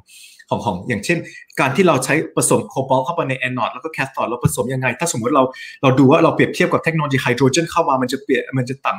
แตกต่างกันยังไง ซึ่งผมคิดว่าเราต้องเข้าใจรายละเอียดนะครับของพวกนี้คือมันเป็นการวิเคราะห์ที่ ไม่ได้เป็นการวิเคราะห์ปกติ อย่างเช่นเราแค่ดู PE หรือว่างบ แล้วก็ดูไตรมาสต่อไตรมาสว่ามันจะขึ้น EPS เป็นยังไงนะ แต่ว่าเราต้องมองไปไกลเลยนะครับ ว่าถ้าสมมติโลกจะเปลี่ยนแปลงแล้วเพราะสาเหตุอะไรนะครับ เราคงเราต้องเจาะเข้าไปดูว่าเอ๊ะมันเป็นไปจริงเป็นไปจริงได้เปล่าใช่ไหมครับ ซึ่งแล้วสมมติเองเป็นไปจริงได้ เอ๊ะเราไซส์มันเติบโตเท่าไหร่ ถ้าสมมติว่าเอ๊ะมันเป็นไปจริงได้ แต่ว่าโอกาสอาจจะค่อนข้างยาก เราก็ discount ไปนะครับ เวลาเราทำ valuation ของหุ้นเหล่านี้ครับครับ ก็จะ discount ลงมาเพื่อความเซฟในการลงทุนนะครับ รวมไปถึงโอกาสในอนาคตมันอาจจะมีก็จริง แต่ถ้ายังไม่เห็นก็ยังไม่ใส่มาใน valuation นะครับ อันนี้น่าสนใจสำหรับวิธีคิดของคุณทีนะครับ แล้วก็ทีมงานด้วย แล้วก็เชื่อมโยงไปที่คำถามนี้ครับ คุณเอกนารินนะครับ บอกว่า p ีวินเนี่ยลงในอาร์คประมาณสัก 7-8% มันมีโอกาสที่จะเพิ่มน้ำหนักเข้าไปนะครับเพื่อเป็นการเกาะกระแสเทรนด์พวกจีนนะยีนนะฮะพวกตัดแต่งตัดแต่งยีนพันธุกรรมอะไรต่างหรือเปล่า เพราะว่าตอนนี้เนี่ยนะครับก็เห็นว่าตอนนี้เนี่ยทางด้านของคุณแคทตี้วูดเนี่ยก็ให้น้ำหนักกับเรื่องนี้ พอสมควรอยู่เหมือนกันนะครับเรื่องของ DNA เรื่องของการรักษาโรค แล้วก็ใช้เทคโนโลยีเข้ามานะครับตรงเนี้ยทางด้านของคุณทีมองอย่างไร ครับจริงๆ เราลงทุนมากกว่านั้นนะครับ แต่ผมคิดว่าเราลงทุนในใน Arc Genomic ประมาณ 7-8%แต่ว่าเราลงทุนใน Arc Innovation ARKK ประมาณ 45%นะครับ ซึ่ง Arc Innovation ก็ส่วนสัดส่วนที่ที่สูงมากก็อยู่ในของ Genome Sequencing นวัตกรรมในการแพทย์เหมือนกันนะครับ และยิ่งกว่านั้นจริงๆ ก็มี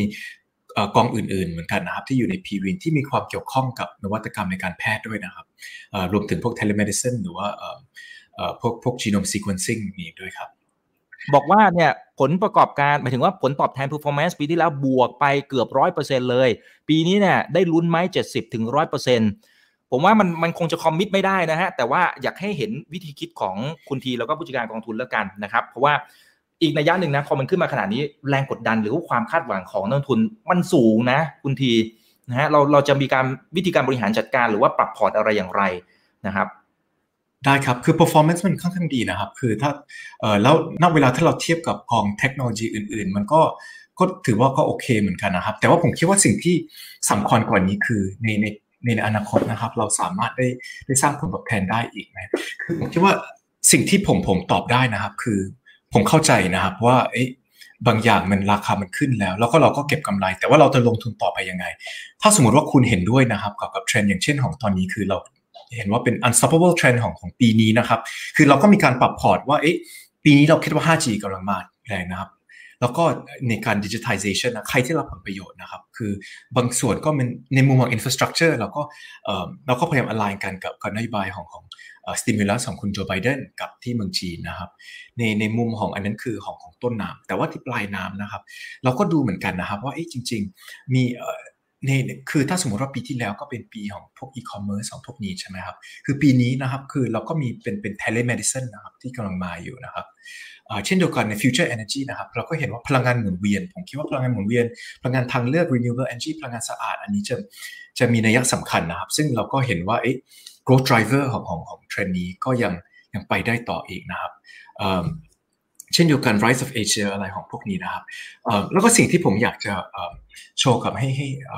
นักลงทุนทุกคนให้ดูคือจริง ๆนะครับ คือการที่เราลงทุนไม่ว่าจาก strategy ของ ARK ของคุณแคทตี้วูดหรือว่า PWIN นะครับ มันก็เป็นสิ่งที่เราต้อง ยอมรับคือมันก็มีบางช่วงที่มันอาจจะพันผวนนิดนึงนะครับ แต่สิ่งที่เราเห็นคือถ้าสมมติว่าพลังขับเคลื่อนมันยังเป็นไปจริงนะครับ ในระยะยาวนะครับ มันก็แนวโน้มที่มันฟื้นกลับมา แล้วก็แซงจุดที่มันมันมันอาจจะชะลอตัวนิดนึงด้วยนะครับ ในระยะยาวกองการที่เราบริหารกองนี้นะครับ สิ่งที่เราจะสังเกตในในในหุ้นรายตัวนี้คือ 1 คือ เราจะไม่ค่อยลงทุนในในหุ้นใหญ่ ๆ นะครับ ของ Big Tech Facebook Google Amazon ไม่ได้ อยู่ในในอันดับท็อปสิของเราเลยนะครับเพราะเราคิดว่าไอ้ของกลุ่มพวกนั้นคือหนึ่งคือเอ๊อาจจะมีความเสี่ยงเหมือนที่คุณอีกอีกเรียนเมื่อกี้ อย่างเช่นเอ๊มี regulation กฎหมายใหม่ ๆ แล้วก็เอ๊ถ้าสมมติก็เพิ่มภาษีนะครับคือหุ้นใหญ่ๆแล้วครับที่จะมีความเสี่ยงสูง และจริง ๆ สิ่งที่สำคัญด้วยนะครับ คือถ้าเราดูอย่างเช่น ของ Market Cap นะครับของหุ้นอย่างเช่น Apple Amazon นะถ้าสมมติก็มันเติบโตกับ rate เดียวกันกับในอดีตนะครับ คือแปลว่าอีกอีกปีสองปีนะครับ คือมูลค่าของของของพวกหุ้นเหล่านี้นะจะมากกว่าเป็นหลายประเทศแล้วครับคือคือมันมันคงจะเป็นโอกาสของของโอกาสจะสูงกว่าในในหุ้นที่ยังไปได้ต่ออีกเยอะนะครับ รวมถึงอย่างเช่นพวกกลุ่มจีโนมหรือกลุ่มแพลตฟอร์ม ออนไลน์ใหม่ ๆ อะไรของพวกนี้นะครับ ซึ่งผมคิดว่าอันนั้นคือเป็นเหตุผลทำไมถึงเรายังมั่นใจนะครับ ถึงไม่ว่าปีในปีที่แล้วเราสามารถได้สร้างผลตอบแทนได้ดี เพราะว่าในการที่นโยบายด้วยกับนโยบายของของ PWIN นะครับ ที่เราสามารถได้คือทุกวันเลยนะครับ เราจะเราจะดูเลยว่าเอ๊ะอันนี้เราต้อง active management ตลอดเวลา และเราสามารถดึงข้อมูลได้จากต่างประเทศนะครับ รวมถึงในไม่ว่าจากทีมของคุณแคทตี้วูดจริง ๆ เรามี partner ประมาณ 10 กว่ากว่าบลจนะครับ ซึ่งเราก็สามารถได้ข้อมูลรายในเชิงละเอียดเลยนะครับ แล้วก็เราก็สามารถได้วิเคราะห์ต่อไปว่าเอ๊ะอันนี้คือมันเป็น investment ที่คุ้มที่สุดหรือเปล่านะครับสำหรับนักลงทุนในเวลาที่เราประเมินกับความเสี่ยงที่เรา เราเห็นอยู่รวมถึงความเสี่ยงว่าเอ๊ะราคาอันนี้มันขึ้นไปมากเหลือเกินเดี๋ยวจะติดดอยหรือเปล่าครับ ผมเข้าใจอารมณ์ของผมผมผมเข้าใจแล้วก็เห็นใจด้วยนะครับของของนักลงทุนว่าเอ๊ะเราก็มันอันนี้เป็นความธรรมชาตินะครับของนักลงทุนว่า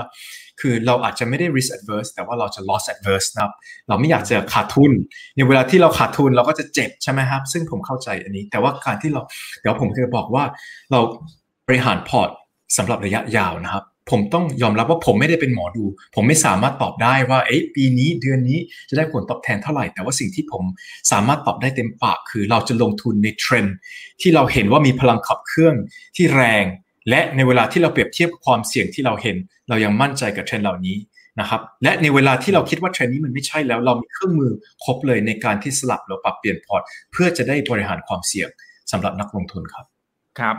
คุณทีบอกว่าไม่ใช่หมอดูนะครับ แต่ผมอยากจะให้ดูตรงนี้นิดหนึ่งนะครับ คือทางด้านของ ARK Investment นะครับ ARK Investment เนี่ยทางด้านของคุณแคทรีนวูดนะครับ ปีที่ผ่านมาเนี่ยเนื่องจากว่า performance เขาดีมากๆ พอ performance ดีปั๊บเนี่ยนะครับ flow ที่ไหลเข้าไปที่กองทุนของตัวเธอเนี่ยนะครับ มากเป็นระดับที่ 3 ของโลกเลย ทีนี้ผมไม่แน่ใจเหมือนกันว่าถ้าสมมติเธอฮอตอย่างเงี้ยนะครับเป็นซุปตาขนาดนี้ พอมันเงินมันไหลเข้าไปเยอะๆปุ๊บเนี่ย ในเชิงของผู้จัดการกองทุนนะครับ เวลาที่บริหารเงินหน้าตักแบบที่มันเยอะมากขึ้นเนี่ย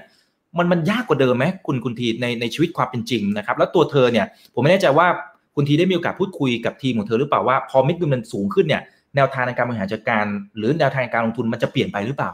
ครับครับ ผมคิดว่าอันนี้เป็น observation ที่ที่ถูกต้องนะครับ จริง ๆ มันก็มันก็ยากกว่า เพราะว่ามันคือต้องต้องดูว่าถ้าสมมติว่าเราจะลงทุนในหุ้นผมคิดว่าความเสี่ยงที่เพิ่มขึ้นนะครับ ในมุมว่าเอ๊ะถ้าสมมติว่ามี flow เข้ามาเยอะนะครับ มันจะมีโอกาสว่ามันจะสร้างเป็นฟองสบู่เปล่าใช่ไหมครับ ว่าเอ๊ะราคาของหุ้นเหล่านี้อย่างเช่นผมคิดว่าตัวอย่างที่ชัดเจนก็วังก่อนที่เวลาอีลอนมัสทวีตเรื่องแบบบริษัทไหนก็ไม่รู้ใช่ไหมครับราคาเด้งขึ้นเลย คนก็แฟนคลับเข้าไปซื้อด้วยที่ไม่เข้าใจว่าบริษัทนี้คืออะไร แต่ว่าเอออีลอนมัสก์เชียร์ดีแน่นอนใช่ไหมครับ คือผมเข้าใจอันนี้เป็นเป็นเป็นมุมแล้วก็ผมคิดว่าอันนี้เป็นคำถามที่แฟร์นะครับว่าเอ๊ะคือมันมีมันจะมีเพิ่มความเสี่ยงในมุมว่ามันจะเป็นฟองสบู่หรือเปล่าใช่ไหมครับว่าเอ๊ะราคาหุ้นนี้อาจจะขึ้นเพราะมีแฟนคลับของของคุณแคทตี้วูดที่ติดตามว่าเอ้ยเอ้ยคุณแคทตี้วูดเอาเอาหุ้นนี้เข้าพอร์ตแล้วเอ้ยมันน่าจะดีแล้วก็ซื้อเพิ่มผมคิดว่าอันนี้เป็นเป็นเป็นเอ่อเป็นคำถามที่แฟร์นะครับ โอเค สิ่งที่ผมทำณตอนนี้คือหนึ่งคือ ผมจะละเอียดกว่ามากเลยนะครับ ว่าณตอนนี้ณปัจจุบันถ้าเทียบกับอย่างเช่นประมาณ2ปีที่แล้วเวลาเพิ่งเข้าในกอง ARK ผมเฝ้าเกือบทุก transaction ของกอง ARK เลยนะครับ ของกองแม่เลยนะครับว่าเขากำลังปรับพอร์ตอยู่ยังไงนะครับ แล้วก็สิ่งที่ผมเห็นคือหนึ่งคือ จริงคุณแคทตี้วูดเขา active เหมือนกันเราอาจจะเห็น พอร์ตของเขาดูเหมือนนิ่ง ๆ แต่ว่าจริงๆเขา active นะครับ อย่างเช่น ในเวลาที่เขายังเชียร์เทสลานะครับ มีก็มีบางช่วงเวลาเขาคิดว่าเอ๊ะในระยะสั้น ราคามันอาจจะขึ้นไปมากเหลือเกินนิดนึงไหมเขาก็เก็บกำไร แล้วตอนไหนที่มันชะลอตัวเขาก็เข้าไปซื้อต่อได้ อันนี้คือหนึ่งนะครับเขาก็มีการ active management เหมือนกันนะครับ คือเขาก็จะแยกกับการที่แบบเขามี asset เขามี allocation ระยะยาว แต่ว่าในระยะสั้นเขาก็สามารถได้เข้าออกใน tactical นะครับสองคือจริง ๆ พอร์ตของคุณแคทตี้วูดนะมันกว้างกว่าที่เราเห็นนะครับ มีหลายหุ้นหลายตัวที่เล็กๆนะครับ ที่เขาก็มีแบบ transaction เล็กๆ แต่ว่าถ้าเราเฝ้าดู transaction นะครับเราจะเห็นว่าเอ๊ะจริงๆเขาก็เขาก็เข้าใจเหมือนกันนะครับ ว่าเอ๊ะนี่นี่ บางหุ้นที่ขึ้นไปเยอะแล้วโอเค ถึงเวลาเก็บกำไรนิดนึงนะครับ แล้วก็มีบางอย่างที่อาจจะไม่ได้เป็นหุ้นที่โดดเด่น ไม่ได้ติดกระแสอย่างเช่นพวก Tesla หรือว่าอะไรของของ CRISPR อร์อะไรพวกนี้นะครับ แต่ว่ามันบางบางหุ้นก็เป็นแบบเราดูก็เป็นดูเหมือนผ่านผ่านเป็นแบบเอ๊ะเป็นหุ้นเหมือนแบบ traditional หรืออะไรพวกนี้ อย่างเช่นพวกหุ้นของของ Magna International ที่เป็นเป็นหุ้นที่เป็น auto parts manufacturer ที่แคนาดานะครับ แต่ว่าเขาเขาชอบเพราะเอ๊ะเขาคิดว่า value chain นี้มันสำคัญในการสร้าง EV นะครับ แต่มันเอ๊ะคือคือผมพยายามจะสื่อว่าจริง ๆ คุณแคทตี้ก็ active ระดับหนึ่งในการบริหารพอร์ตแล้วก็เข้าใจว่ามันจะมีความเสี่ยงในเวลาว่าไอ้มันกอดฟังมันจะเกิดขึ้นว่าเป็นเป็นบับเบิลหรือฟองสบู่นะครับ ซึ่งเวลาเขาเข้าไปนะเขาก็จะเคลือไทยแล้วบางทีก็เขาก็มีการที่แบบทำเทรดเพื่อมันจะได้บริหารความเสี่ยงเหล่านี้ครับแล้วก็สิ่งที่สามนะครับสำหรับผมส่วนตัวที่สำคัญคือ ผมจะสบายใจมากกว่า ถ้าผมเข้าใจว่าผมหนึ่งคือเข้าใจว่าคุณแคทตี้กำลังทำอะไรอยู่ทำไมถึงเขาเลือกที่จะเข้าใน strategy เหล่านี้นะครับทำไมถึงเขาอยากจะปรับพอร์ตเหล่านี้และเพราะว่าผมจะได้เข้าใจว่าตอนไหนที่ผมคิดว่า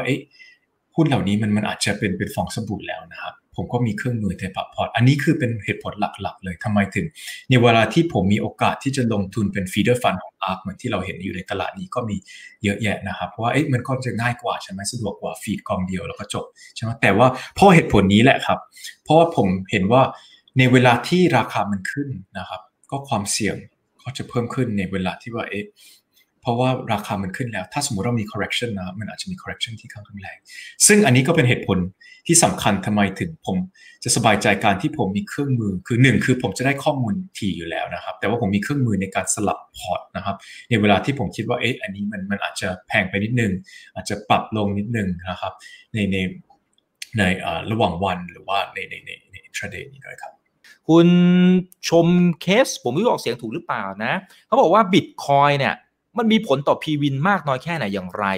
นะครับผมก็จะว่าเขาเขาตั้งใจว่าอาจจะถามอ่าอย่างกรณีที่คุณแคทตี้วูดเนี่ยจริงๆหนึ่งใน big idea ปีที่แล้วเนี่ยก็คือบิตคอยน์ด้วยหมายถึงสกุลเงินดิจิตอลนะครับที่บอกว่าโอ้มันมีโอกาส market cap โตเท่านั้นเท่านี้ซึ่งตอนนั้นตอนที่เธอพูดเนี่ยไม่มีใครเชื่อด้วยซ้ำนะครับแต่มันมาจริงนะครับแล้วก็เติบโตอะไรว่ากันไปนะครับแต่ว่าคำถามคือว่าถ้ามันบิตคอยมันมาอะไรต่างๆเนี่ยนะครับหนึ่งนะครับทางด้านของคุณทีเองเนี่ยสนใจหรือเปล่า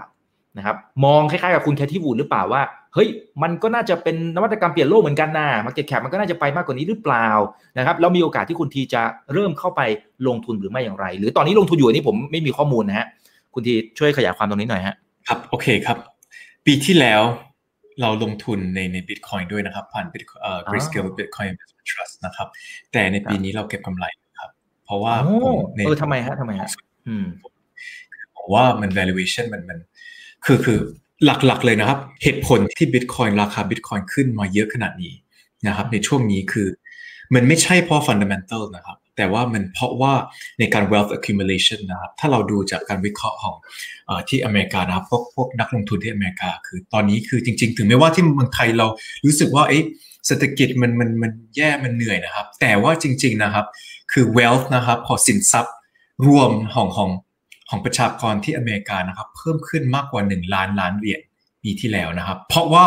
คือคนที่รับผลกระทบที่อเมริกานะครับ จริง ๆ ก็เป็นคนที่รายได้ค่อนข้างต่ำนะครับ แต่คนที่แบบเป็นเป็น middle class หรือรายได้สูงนะจริงๆ wealth ของเขาเพิ่มขึ้น เพราะว่าตอนนี้แบบในเวลาที่ไปเที่ยวไม่ได้แล้วก็เก็บตังเก็บตังใช่ไหมครับ ซึ่งเขาก็ใช้ตังนี้เพื่อจะได้ไปลงทุนในตลาดหุ้นบ้าง แต่ว่า bit บิตคอยนี้นะครับ เงินที่ไหลเข้าไปในบิตคอยก็ไม่น้อยนะครับ จาก wealth accumulation นี้ ซึ่งที่เวลาผมวิเคราะห์คือ อันนี้คือเวลาผมประเมินกับความเสี่ยงที่เห็นอยู่นะครับ คือสำหรับปีนี้คือเรา take profit ในใน Bitcoin หมดแล้ว แล้วก็แนวโน้มคือคงจะไม่ลงทุนใน Bitcoin ในในเป็น top holding อาจจะมีบ้างแต่ว่าก็คงจะอยู่ประมาณ ไม่เกิน 1.5%ของพอร์ตนะครับ แต่แต่สิ่งที่ผมมั่นใจนะครับ คือระบบของของระบบที่ที่เป็นพื้นฐานของของ Bitcoin นะครับ ซึ่งจะเป็นบล็อกเชนนะครับ แล้วก็มีบริษัทที่เราลงทุนในพอร์ตเหมือนกัน มีความเกี่ยวข้องกับการที่สร้าง ระบบบล็อกเชนเพราะผมมั่นใจนะครับจริงๆบล็อกเชนนะครับต้องเรียกว่าเป็นระบบที่ดีมากเลยนะครับ เพราะว่า characteristic คือมันเป็น immutable ใช่ไหมครับ แล้วก็มันเป็น instant นะครับซึ่งถ้าสมมติว่าอย่างเช่นจริง ๆ นะครับ ถ้าเราตลาดหุ้นที่ที่ออสเตรเลียนะครับ ตอนนี้เขามีระบบที่ใช้ระบบของบล็อกเชนแล้วนะเพื่อจะได้ยืนยันตัวตน เพื่อจะได้มีการธุรกรรมเวลาเทรดหุ้นนะครับ trade finance นะครับที่ที่สิงคโปร์ที่อเมริกาตอนนี้เริ่มใช้ระบบของของบล็อกเชนแล้วนะครับจริง ๆ ที่เมืองไทยเอง นะครับก็ก็มีการเริ่มศึกษาในการใช้ในการธุรกรรม เพราะมันเร็วกว่าถูกกว่า แล้วก็โกงยากมากครับ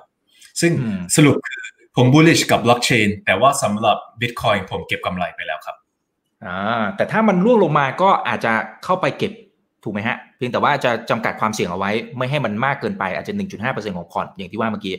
ใช่ครับ แต่ณตอนนี้ถึงไม่ ว่ามันตกลงนะ ผมยังมั่นใจมากกว่าในการระบบบล็อกเชนแล้วก็ธุรกิจที่เกี่ยวข้องกับการที่สร้างบล็อกเชนถ้าเทียบกับ Bitcoin เพราะผมว่าตอนนี้คือมันมันมี element ของมันคล้ายๆเหมือนการพนันมากเหลือเกินที่ผม comfortable ครับกับ Bitcoin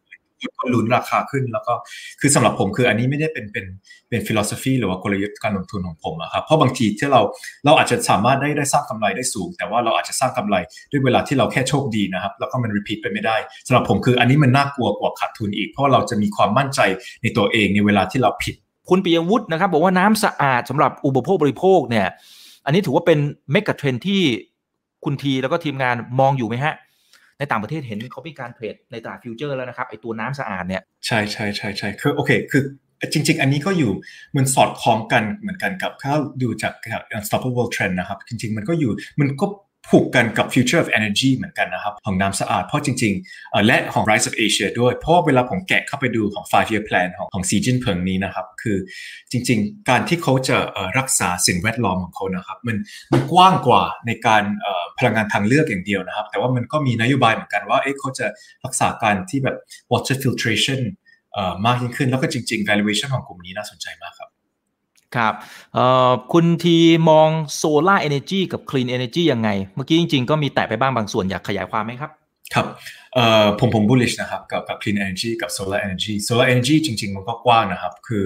ณตอนนี้คือผม bullish กับกับ solar energy ที่เมืองจีนนะครับ ผมคิดว่าจริง ๆ เราก็ต้องแต่ว่าสิ่งที่ต้องระมัดระวังคือ valuation ของของบาง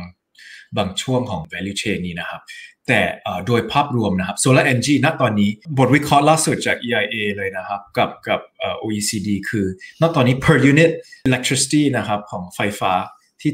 ที่ผลิตมาจากจากโซลาร์เซลล์ถูกกว่าของของโดยเฉลี่ยแล้วครับ ซึ่งจริง ๆ ตอนนี้คือเช่นที่อเมริกาเมื่อก่อนเวลาผมอยู่ที่นิวยอร์กก็เหมือนกันนะครับ เราสามารถได้ติดโซลาร์เซลล์นะครับ แล้วก็เชื่อมต่อกับกับระบบการไฟฟ้าของของของรัฐเลยนะครับ แล้วก็มิเตอร์ของเราก็จะหมุนกลับ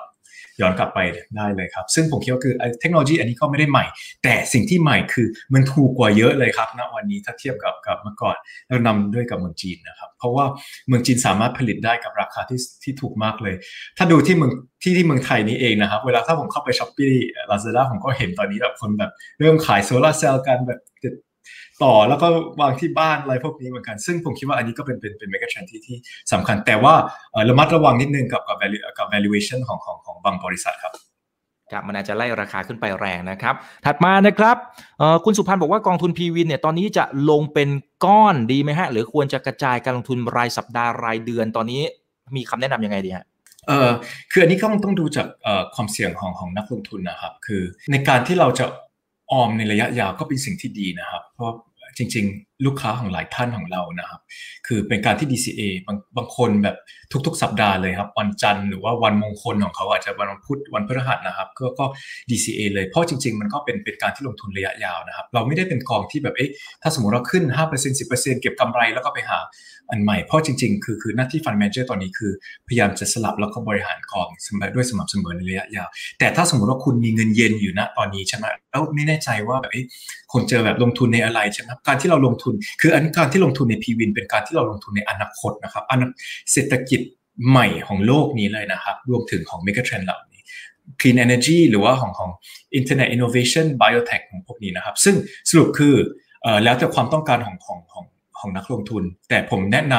ำส่วนตัวของผมผมแนะนำเป็นเป็น DCA นะครับ เพราะเราก็การลงทุนจริงๆเป็นนิสัยที่เราต้อง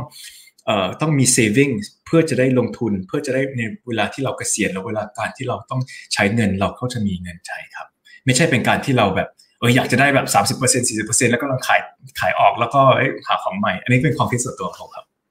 ครับค่อยๆ ลงทุนสม่ำเสมอแล้วก็ค่อย ๆ ให้พอร์ตมันเติบโต อันนี้จะดีกว่านะครับ คุณคริสบอกว่าความพิเศษของการเป็นฟันออฟฟันเนี่ยมันคืออะไรขอเหตุผลตรงนี้หน่อยนะครับ ครับคือหนึ่งคือเป็นการที่เราสามารถได้ลงทุนในหลาย ๆ กองนะครับ รวมถึงหุ้นรายตัวด้วยนะครับ ที่สิ่งที่เราเราก็ลงเหมือนกันนะครับถ้าเทียบกับกับ feeder fund คือ แค่ลงทุนในในในกองเดียวนะครับ หมายถึงว่าเอ๊ะถ้าสมมติว่าเราเราผูกกับไฟนี้ตอนไหนที่นโยบายมันไม่ใช่หรือตอนไหนที่ราคามันแพงเหลือเกินแล้วนะครับ เราก็แค่มีทางเลือกเดียวคือขายกองนั้นออกไปนะครับ แต่ว่าการที่เราเป็น fund of fund เราก็เป็น dynamic fund of fund หมายถึงว่าเราก็สามารถได้ปรับได้ตลอดเวลาเหมือนที่เราเห็นว่าเอ๊ะอย่างเช่นปีที่แล้วบิตคอยน์ได้กำไรดีโอเคดี ลงทุน ปีนี้แพงเหลือเกินแล้วขายออก อันนี้คือเป็นเครื่องมือของที่ fund manager ของ fund of fund จะมีในในเวลาที่กองอื่นที่เป็น feeder fund กองเดียวอาจจะไม่มีครับครับมีคุณหนิงนะครับจาก Facebook KKK จาก YouTube นะครับถามคล้ายๆกัน ผมถามรวบเลยแล้วกันนะครับเพื่อประหยัดเวลานะฮะอยากทราบนโยบายของพีวินว่าจะหมุนหรือว่าเปลี่ยนหุ้นเนี่ยความบ่อยอะความบ่อยมันบ่อยแค่ไหนนะครับหรือจะถือหุ้นจนกว่าพื้นฐานหุ้นจะเปลี่ยนนะครับ แล้วก็ตอนที่มันเป็นขาขึ้นทุกคน happy ครับแต่ช่วงที่มันขาลงเนี่ย นะฮะจะมีวิธีการบริหารจัดการพอร์ตอย่างไรอยากทราบวิธีคิดครับ ครับ ผมตอบคำถามที่ 2 ก่อนก็ได้ เพราะผมคิดว่าอันนี้เป็นคำถามที่ที่สำคัญนะครับว่าในเวลาที่หุ้นตก อย่างเช่นผมคิดว่าเราเราดูจากจากเหมือนกราฟเมื่อกี้ก็ก็ถ้าเราเราจำได้นะครับคือมันก็มีบางช่วงที่มันมี correction นะครับ คืออันนี้เป็นความธรรมชาติของตลาดนะครับ ยิ่งถ้าเป็นเป็นสินทรัพย์ที่มีโอกาสที่เติบโต มันก็มีบางช่วงที่มันจะชะลอตัวหรือมี correction บ้างอันนี้เป็น healthy correction ของตลาดนะครับ ซึ่งเรามีเครื่องมืออะไรบ้างนะครับ คือหนึ่งคือเราต้องมั่นใจว่าพื้นฐานการลงทุนของเรายังไม่ได้เปลี่ยนแปลงใช่ไหมครับว่าประเด็นของ correction นี้เพื่อคือเพราะอะไรนะครับ เพราะว่าเป็นเป็นอาจจะเป็นแค่เป็นอารมณ์ของความธรรมชาติของตลาด หรือว่ามันอาจจะเป็น fundamental ของหุ้นเหล่านี้อาจจะเปลี่ยนแปลงแล้ว ซึ่งเรามีเครื่องมืออะไรบ้างนะครับ ในการที่เราจะทราบว่าสิ่งที่เราลงทุนนี้มันยังเป็นตามที่เราคาดอยู่หรือเปล่า หรือว่ามันอาจจะมี ปัจจัยหรือประเด็นอื่นที่ทำให้อันนี้มันไม่ใช่รวมถึงเอออาจจะเป็นกฎหมายที่เปลี่ยนแปลงไปแล้วหรือว่าพฤติกรรมของผู้บริโภคนะครับ คือถ้าเดิมทีเขานิยมตอนนี้ไม่ชอบแล้วนะครับ ซึ่งเราก็ต้องมีข้อมูลในเชิงลึก แล้วก็เราต้องเข้าถึงข้อมูลได้เอ่อคือเราไม่สามารถได้ได้ ทำงานด้วยตัวเองนะครับ เราก็ต้องมีทีมรวมถึง partner นะครับของเราที่ต่างประเทศ ผมคิดว่าอันนี้เป็นสิ่งที่ผมถือว่าโชคดีนะครับ ที่เราก็มี relationship กับหลาย partner ไม่ว่าเป็นทีมของของคุณ Cathie Wood ที่ ARK หรือว่าทีมอื่นๆนะครับซึ่งอย่างเช่นเวลาในเวลาที่เทสลาตกเยอะๆเลยมีมีช่วงหนึ่งแบบเทสลาตก30-40%เลยครับ แต่ตอนนั้นคือเป็นโอกาสที่เราจริง ๆ เราเพิ่มสัดส่วนการลงทุนในหุ้นเทสลานะครับ เพิ่มสัดส่วนการลงทุนใน ARK เพราะเราสามารถได้ติดต่อไปในใน ในในในซอสเลยนะครับเป็น primary source เลยนะครับ ว่าเอ๊ะจริง ๆ หุ้นเทสลานี้ตกคือเพราะว่าอะไรใช่ไหมครับ คือมันมันไม่ใช่แล้วเราต้องคัดลอสหรือเปล่า หรือเราเราอาจจะเป็นโอกาสที่เราเข้านะครับ คือต้องเรียนเหมือนกันในในช่วงนั้นมันก็ไม่ได้มันก็ไม่ได้โลกสวยถึงขนาดนั้นนะครับ มีช่วงหนึ่งในเวลาที่เรายังไม่แน่ใจว่าอะไรเกิดขึ้นเอ่อหนึ่งคือเราเราเราเราเราลด position ก่อนเราคัด loss หนึ่งก่อน ถ้าสมมติเรายังไม่แน่ใจว่าอะไรเกิดขึ้น แต่ตอนที่เรามั่นใจแล้วนะครับ อันนี้ก็เป็นโอกาส ที่เราสามารถได้เพิ่มสัดส่วนการลงทุนได้นะครับ เราปรับพอร์ตบ่อยขนาดไหน คือตามโอกาสนะครับมันไม่ใช่เป็นเป็นกองที่แบบเอ้ยทุกทุกไตรมาสทุกทุกเดือนวันที่ 30ผมเราจะประชุมกันว่าจะปรับเปลี่ยนยังไง คือผมว่ามันไม่ได้นะครับ เพราะว่าโลกเปลี่ยนแปลงมันไม่ได้รอว่าเราตามประชุมรายเดือนหรือรายไตรมาสนะครับ คือคือ เป็นเป็นคนละนโยบายกันนะครับ คือถ้าสมมติสถานการณ์อย่างเช่นว่าเอ้ยตอนนี้เหมือนเหมือนตอนที่การเลือกตั้งโอเค ตอนนี้ blue wave แล้วโอเค เราปรับปรับยังไงใช่ไหมครับเอ้ยตอนนี้คือโอเค พลังงานทางเลือกจะมา infrastructure จะมา 5G จะมาโอเคปรับเลยใช่ไหมครับ แต่ว่าถ้าตอนไหนเอ้ยตอนตอนนี้โดนัลด์ทรัมป์กำลังทะเลาะกับเมืองจีนอีกแล้วคือ เราก็เห็นว่าเอ้ยอันนี้แบบอุ้ยวันนี้ทะเลาะอีกแล้วเมื่อวานนี้เพิ่งทะเลาะพรุ่งนี้ก็คงจะทะเลาะอีกเออโอเค อันนี้ก็เราก็ discount ไปนิดนึงใช่ไหมแต่ยังบางบางอย่างที่มีมีโอกาสที่มันเปลี่ยนเป็นถาวรเลยใช่ไหมอันนี้ก็เป็นโอกาสที่เราปรับพอร์ตเลยโอเค อันนี้ไม่ใช่แล้ว อย่างเช่น เออแล้วก็บางอย่างมันก็มันก็ไม่ได้ชัดเจนขนาดนั้นบางบางอย่างเราต้องลงไปแล้วก็ต้องวิเคราะห์เอง ผมยกตัวอย่างปีที่แล้วสองปีที่แล้วเราก็มีเอ megatrend หนึ่งที่เราลงคือเป็นกัญชาเพื่อการแพทย์นะครับ medical marijuana จริงๆเราก็ลงทุนแล้วก็ได้กำไรพอสมควรเหมือนกัน แต่ว่าผมก็เลือกที่จะจะเก็บกำไรตรงนี้แล้วก็ไปเออจริง ๆ ทยอยเข้าไปลงในใน biotech มากยิ่งขึ้น เพราะว่าณตอนนั้นคือผมก็บินไปที่แคนาดาเลยนะครับ แล้วก็ไปเช็คว่าเอ๊ะจริง ๆ ราคาของของกัญชาตอนนี้นะครับมันมันมันไม่ใช่แล้วนะครับคือคืออันนี้มัน support ไม่ได้ซึ่งอันนี้ก็เราก็ถือว่าอันนี้เป็นโอกาสที่เราเราปิด position ไปเลย แล้วก็เราก็เพราะว่าไม่ใช่เพราะเราไม่ชอบแล้วนะครับ ผมยังชอบอยู่นะครับระยะยาวแต่ว่าในเวลาที่เราชอบมีหลายอย่างที่น่าสนใจ เราก็ต้องเลือกอันไหนที่ดีที่สุดในเวลาที่เราเปรียบเทียบกับความเสี่ยงที่เราเห็น ซึ่งอันนั้นก็เป็นการที่เราตัดสินใจว่าโอเค เก็บกำไรจากการชาไปซื้อ biotech ซึ่งเราก็เห็นอย่างเช่นปีนี้ biotech ก็ขึ้นมากกว่าเท่าตัวเลยครับครับโอ้โห สุดยอดมากๆนะครับเอ่อนี่คือวิธีคิดของทางด้านของคุณที แล้วก็ทางทีมงานนะครับที่ทำให้เราเห็นทั้งโอกาสแล้วก็วิธีในการบริหารจัดการความเสี่ยงด้วย เอาฝากทิ้งท้ายนิดนึงนะครับสำหรับ ทางด้านของนักลงทุนอะไรต่างๆ ให้กำลังใจก็ได้นะครับ หรือว่าถ้าอยากจะติดตาม follow ทางด้านของคุณทีเองเนี่ยจะมีช่องทางไหนอะไรยังไง หรือติดต่อทางด้านของฟิลิปยังไงครับเรียนเชิญเลยครับได้ครับคือหลักๆเลยคือ มี Facebook ของของ Philip Capital นะครับ คืออันนั้นก็เป็นช่องทางหนึ่งที่เราใช้ หรือว่าถ้าอยากจะไปดูนโยบายรายละเอียดของของกอง p w i n นะครับ เราก็จะมีเราจะออกเป็นเป็น newsletter ที่ที่แบบที่ละเอียดนะครับ เข้าไปดูในในเว็บเพจของของ Philip Asset Management ก็ได้นะครับ Google Philip Asset Management นะครับ แล้วก็เข้าไปแล้วก็จริง ๆ กด subscribe ในใน newsletter ของเราก็ได้นะครับ มันก็ติดต่อผ่านช่องทางของของเอ่อ Facebook ของ Philip Capital ก็ได้ครับ หรือว่าก็ติดต่อกับคุณอีกก็ได้ครับ คุณอีกก็เป็นผู้เชี่ยวชาญแล้วนะครับตอนนี้ โอ้ไม่ได้ครับไม่ได้ครับอ่าไปที่ Facebook Fanpage Philip Capital Thailand จริงๆ พิมพ์แค่ Philip เนี่ยผมลองแล้ว พิมพ์แค่ Philip จริงๆ มันก็จะขึ้นมาให้เราเลือกแล้วแหละครับ ก็พิมพ์เข้าไปแล้วก็ติดตามข้อมูลข่าวสาร จากทางด้านของทีมงานของคุณทีที่เอาข้อมูลมาให้กับพวกเราเสมอๆนะครับ มาอัปเดตให้กับพวกเราได้รู้ว่าโอ้โหตอนนี้เทรนไปขนาดนี้แล้วนะ แล้วผู้จัดการกองทุนเขาคิดกันแบบนี้นะ เราลงทุนกันแบบไหน นะครับอันนี้เราก็สามารถเปรียบเทียบกันได้ ถ้าเราตรงไหนไม่แน่ใจนะโดยเฉพาะโดยเฉพาะการลงทุนในต่างประเทศ ถ้าเราไม่มั่นใจนะ หรือข้อมูลเราไม่สามารถเข้าถึงข้อมูลได้เต็มที่นะ ก็สามารถติดต่อแล้วก็ให้ไปขอคำปรึกษานะครับจากทางฝั่งของฟิลิปกันได้นะครับเขาก็มีทีมผู้เชี่ยวชาญที่พร้อมจะให้ข้อมูลอย่างเต็มที่ ผมย้ำเสมอนะครับการลงทุนมันมีความเสี่ยงนะเพราะฉะนั้นถามข้อมูลเอาแบบเต็มที่เลย เอาให้เราเข้าใจเลย ก่อนที่จะเข้าไปลงทุนแล้วก็ฝากความหวังไว้กับทางด้านของผู้จัดการกองทุนนะครับเอาละครับวันนี้ ขอบคุณคุณทีนะครับที่มาให้ข้อมูลกับพวกเราโอ้โหมันมากสนุกมากนะครับ ข้อมูลแน่นมากจริงๆนะครับ วันนี้ขอบคุณคุณทีมากนะครับ ดูแลสุขภาพด้วยนะครับแล้วเดี๋ยวคุยกันใหม่นะครับ ครับขอบคุณมากครับ ถ้าชื่นชอบคอนเทนต์แบบนี้อย่าลืมกดติดตามช่องทางอื่นๆด้วยนะครับไม่ว่าจะเป็น Facebook, YouTube, Line Official, Instagram และ Twitter จะได้ไม่พลาดการวิเคราะห์และมุมมองเศรษฐกิจ และการลงทุนดีๆ แบบนี้ครับ อย่าลืมนะครับว่าเริ่มต้นวันนี้ดีที่สุด ขอให้ทุกท่านโชคดี และมีอิสรภาพในการใช้ชีวิต ผม อีกบรรพธนาเพิ่มสุขครับ